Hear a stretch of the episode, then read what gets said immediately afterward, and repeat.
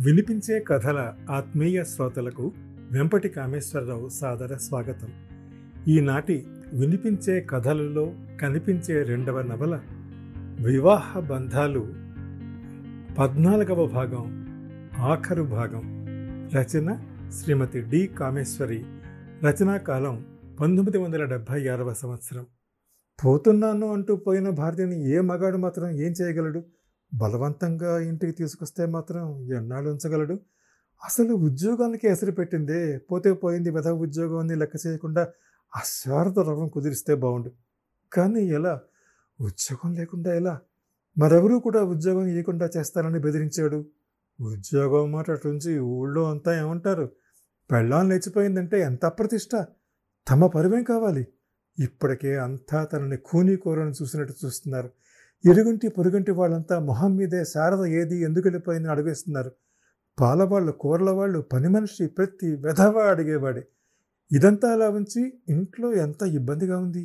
శారద ఉండగా ఏం తెలియలేదు కానీ ప్రతి దానికి తడుముకున్నట్టే ఉంది.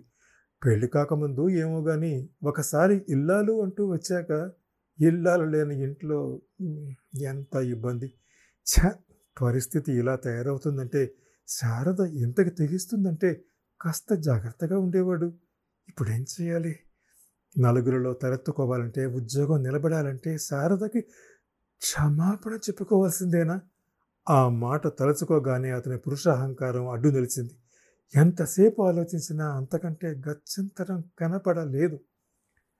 డాక్టర్ విజయ మీరే అనుకుంటాను? ఎస్ తలెత్తింది విజయ పుస్తకంలోంచి. నా పేరు శివరాం. విజయ శారద భర్తని చూడలేదు. కానీ పేరు వినగానే చటుక్కున్న ఆశివరామేనని గుర్తించింది. నిన్న ఆఫీసర్ ఫోన్ చేసి జరిగింది చెప్పాక శివరాం రాకని ఎదురు చూస్తూనే ఉంది. కానీ ఆ భావం పైకి కనబడకుండా yes what can I do for you అంది మామూలుగా. కూర్చోండి అంది. శివరాం కుర్చీ జరుపుకుని కూర్చున్నాడు. మాటల కోసం తడుముకుంటూ నేను శారద భర్తని అన్నాడు నెమ్మదిగా. ఏ శారద? విజయ తిరిగినట్టే అడిగింది.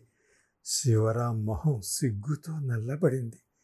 శారద నా భార్య మీరు ట్రీట్ చేశారు ఆమె మీ దగ్గర ఉన్నదని విని అనలేకన్నాడు.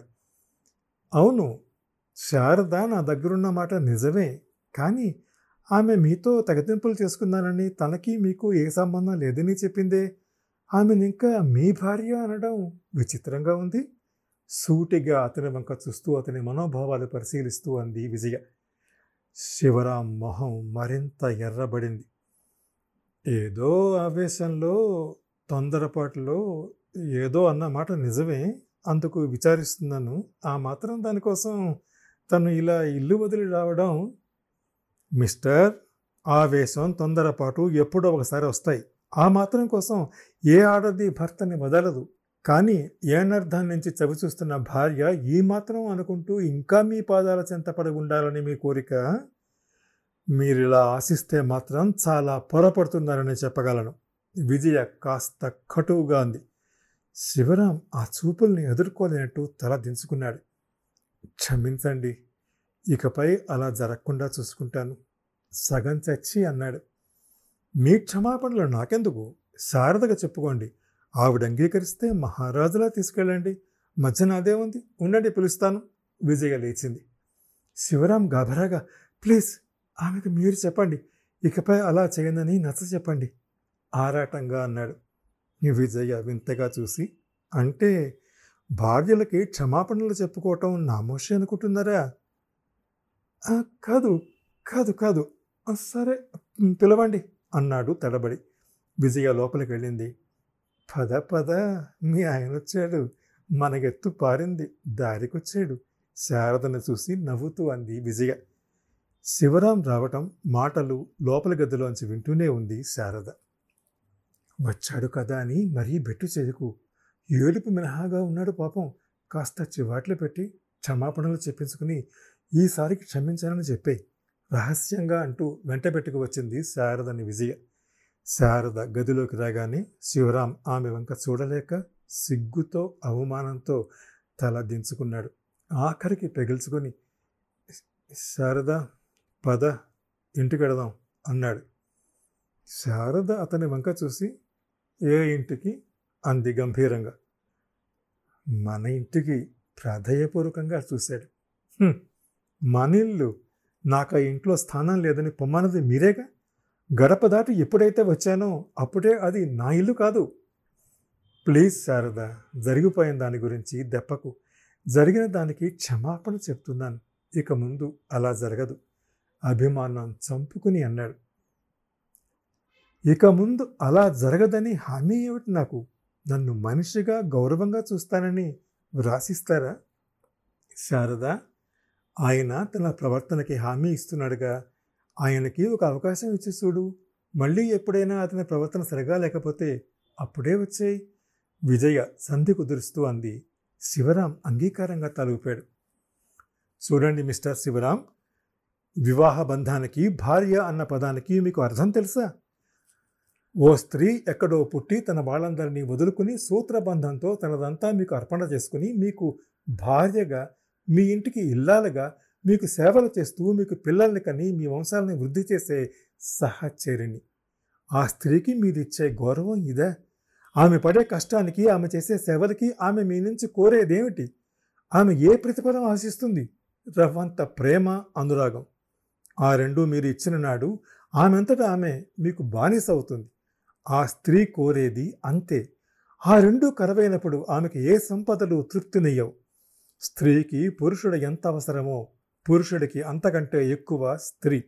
భర్త లేని స్త్రీ జీవితం ఎంత దుర్భరమో భార్య లేని పురుషుని జీవితము అంతే అన్న సంగతి ఈ కొద్ది రోజుల్లోనే మీరు గ్రహించి ఉండాలి. ఇద్దరి కలయికే సంసారం. ఆ సంసారంలో ఏ ఒక్కరూ లేకపోయినా పరిపూర్ణత లోపిస్తుంది. మంచో చెడో భర్తని భార్య తప్ప ఎవరు కష్టంలో సుఖంలో ఆదుకోరు. ఒక వయసు వచ్చాక ఎవరు బతుకు వాళ్ళదయ్యాక ఆఖరికి కన్నతల్లి కూడా పట్టించుకోదు మీ సంగతి. కన్నపిల్లలు చెయ్యరు. ఎన్ననుకున్నా భర్తకి భార్య భార్యకి భర్త తోడై నిలుస్తారు అన్న సత్యం మీకు అర్థమయ్యే ఉంటుంది. ఇల్లాలు లేని ఇల్లు శ్మశానంతో సమానం.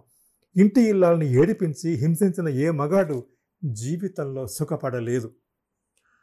ఆడది కన్నీరు కార్చిన ఏ ఇల్లు బాగుపడదు. భర్త ఎన్ని హింసలు పెట్టినా సహించి అతని పాదాలతో పడితే లోకమని నమ్మి పడుగుండే అజ్ఞానురాలు అసక్తురాలు కాదు ఈనాటి స్త్రీ. తనకు వ్యక్తిత్వం ఆత్మగౌరవం ఉండాలనుకునే స్థాయికి ఎదిగింది. స్త్రీలని ఇంత అణిచి ఉంచాలనే మీలాంటి పురుషుల అహంకారానికి తలవగ్గని తెలివి నేర్చుకుంది. భార్యాభర్తలైన గౌరవం ఇచ్చిపుచ్చుకోవాలని ఆశిస్తుంది. అది లేని నాడు ఏ కాపురం నిలబడదు. భర్త వదిలితే స్త్రీకి ఎంత అవమానమో భార్య వదిలితే పురుషులకి అంతకు మించిన అవమానం అన్న సంగతి మీరు ఈ పాటకి గుర్తించి ఉండాలి. భార్యాభర్త అన్నాక ఏవో చిన్న చిన్న కీసులాటలు తప్పవు. కానీ అవి ఆమె వ్యక్తిత్వాన్ని ఆత్మగౌరవాన్ని దెబ్బతీసేవిగా ఉంటే ఏ స్త్రీ సహించదు. కట్న కానుకలని నిరసించాల్సిన మీలాంటి భర్తే అంత స్వల్ప కారణాలతో స్త్రీని హింసించటం అమానుషం. పుట్టింటికి కూడా వెళ్ళలేని అస్వతంత్ర బతుకికి ఏ స్త్రీ తల వగ్గదు. అధికారంతో కట్టడి చేసి ఏ స్త్రీని మీరు గెలవలేరు. భర్త తనని హింసిస్తున్నట్టు మీ భార్య కోర్టుకెక్కితే మీ పరవేమవుతుంది పరువే కాదు కోర్టు వారు మీ చేత ఆమె పోషణ ఖర్చు ఇప్పిస్తారు అన్న సంగతి మీకు తెలుసు. ఈ పెళ్ళాం కాకపోతే మరొకరితి మగాణ్ణి నాకేమనుకునే రోజులు పోయాయి. ఒక భార్యని హింసించి ఆ భార్య ఇల్లు వదిలిపోతే అలాంటి పురుషుణ్ణి ఎంత గతి లేని ఆడపిల్ల పెళ్ళికి ముందుకు రాదు. మిస్టర్ శివరాం నా మాటలు మీకు కష్టం కలిగించవచ్చు. కానీ ఇవి నిజాలని మీకు తెలుసు. వివాహం అంటే స్త్రీ పురుషులిద్దరూ తమలో కొంత కోల్పోయి మరికొంత పొంది ఐక్యం సాధించే ఉత్తమ కృషి అన్న సత్యం గుర్తించిన నాడే ఆ వివాహం జయప్రదమవుతుంది. ఆవేశంగా చెప్పుకుపోతోంది విజయ. శివరాం బుద్ధిమంతుడిలా తలవంచుకుని వింటున్నాడు. Hair hair! శ్రీధర్ నవ్వుతూ చప్పట్లు కొట్టాడు గుమ్మం దగ్గర నిలబడి. శివరాం గారు ఈ పాఠం రాసుకుని ఇంటికెళ్ళి కంఠస్థా పట్టండి. అప్పుడు మీ సంసారం మూడు పువ్వులు ఆరు కాయలుగా మారుతుంది. హాస్యంగా అన్నాడు శ్రీధర్. తప్పకుండా. చిన్నప్పటి నుంచి ఈ మగాళ్ళందరికీ ఇలాంటి పాఠాలు కంఠతా పట్టించి అప్పగించిన వాళ్ళని గోడ కుర్చీలు వేయించాలి. పాఠాలు ఆరంభించిన రోజు నుంచి స్త్రీ అంటే ఏమిటో వివాహం అంటే ఏమిటో స్త్రీని గౌరవంగా చూడాల్సిన అవసరం నేర్పాలి.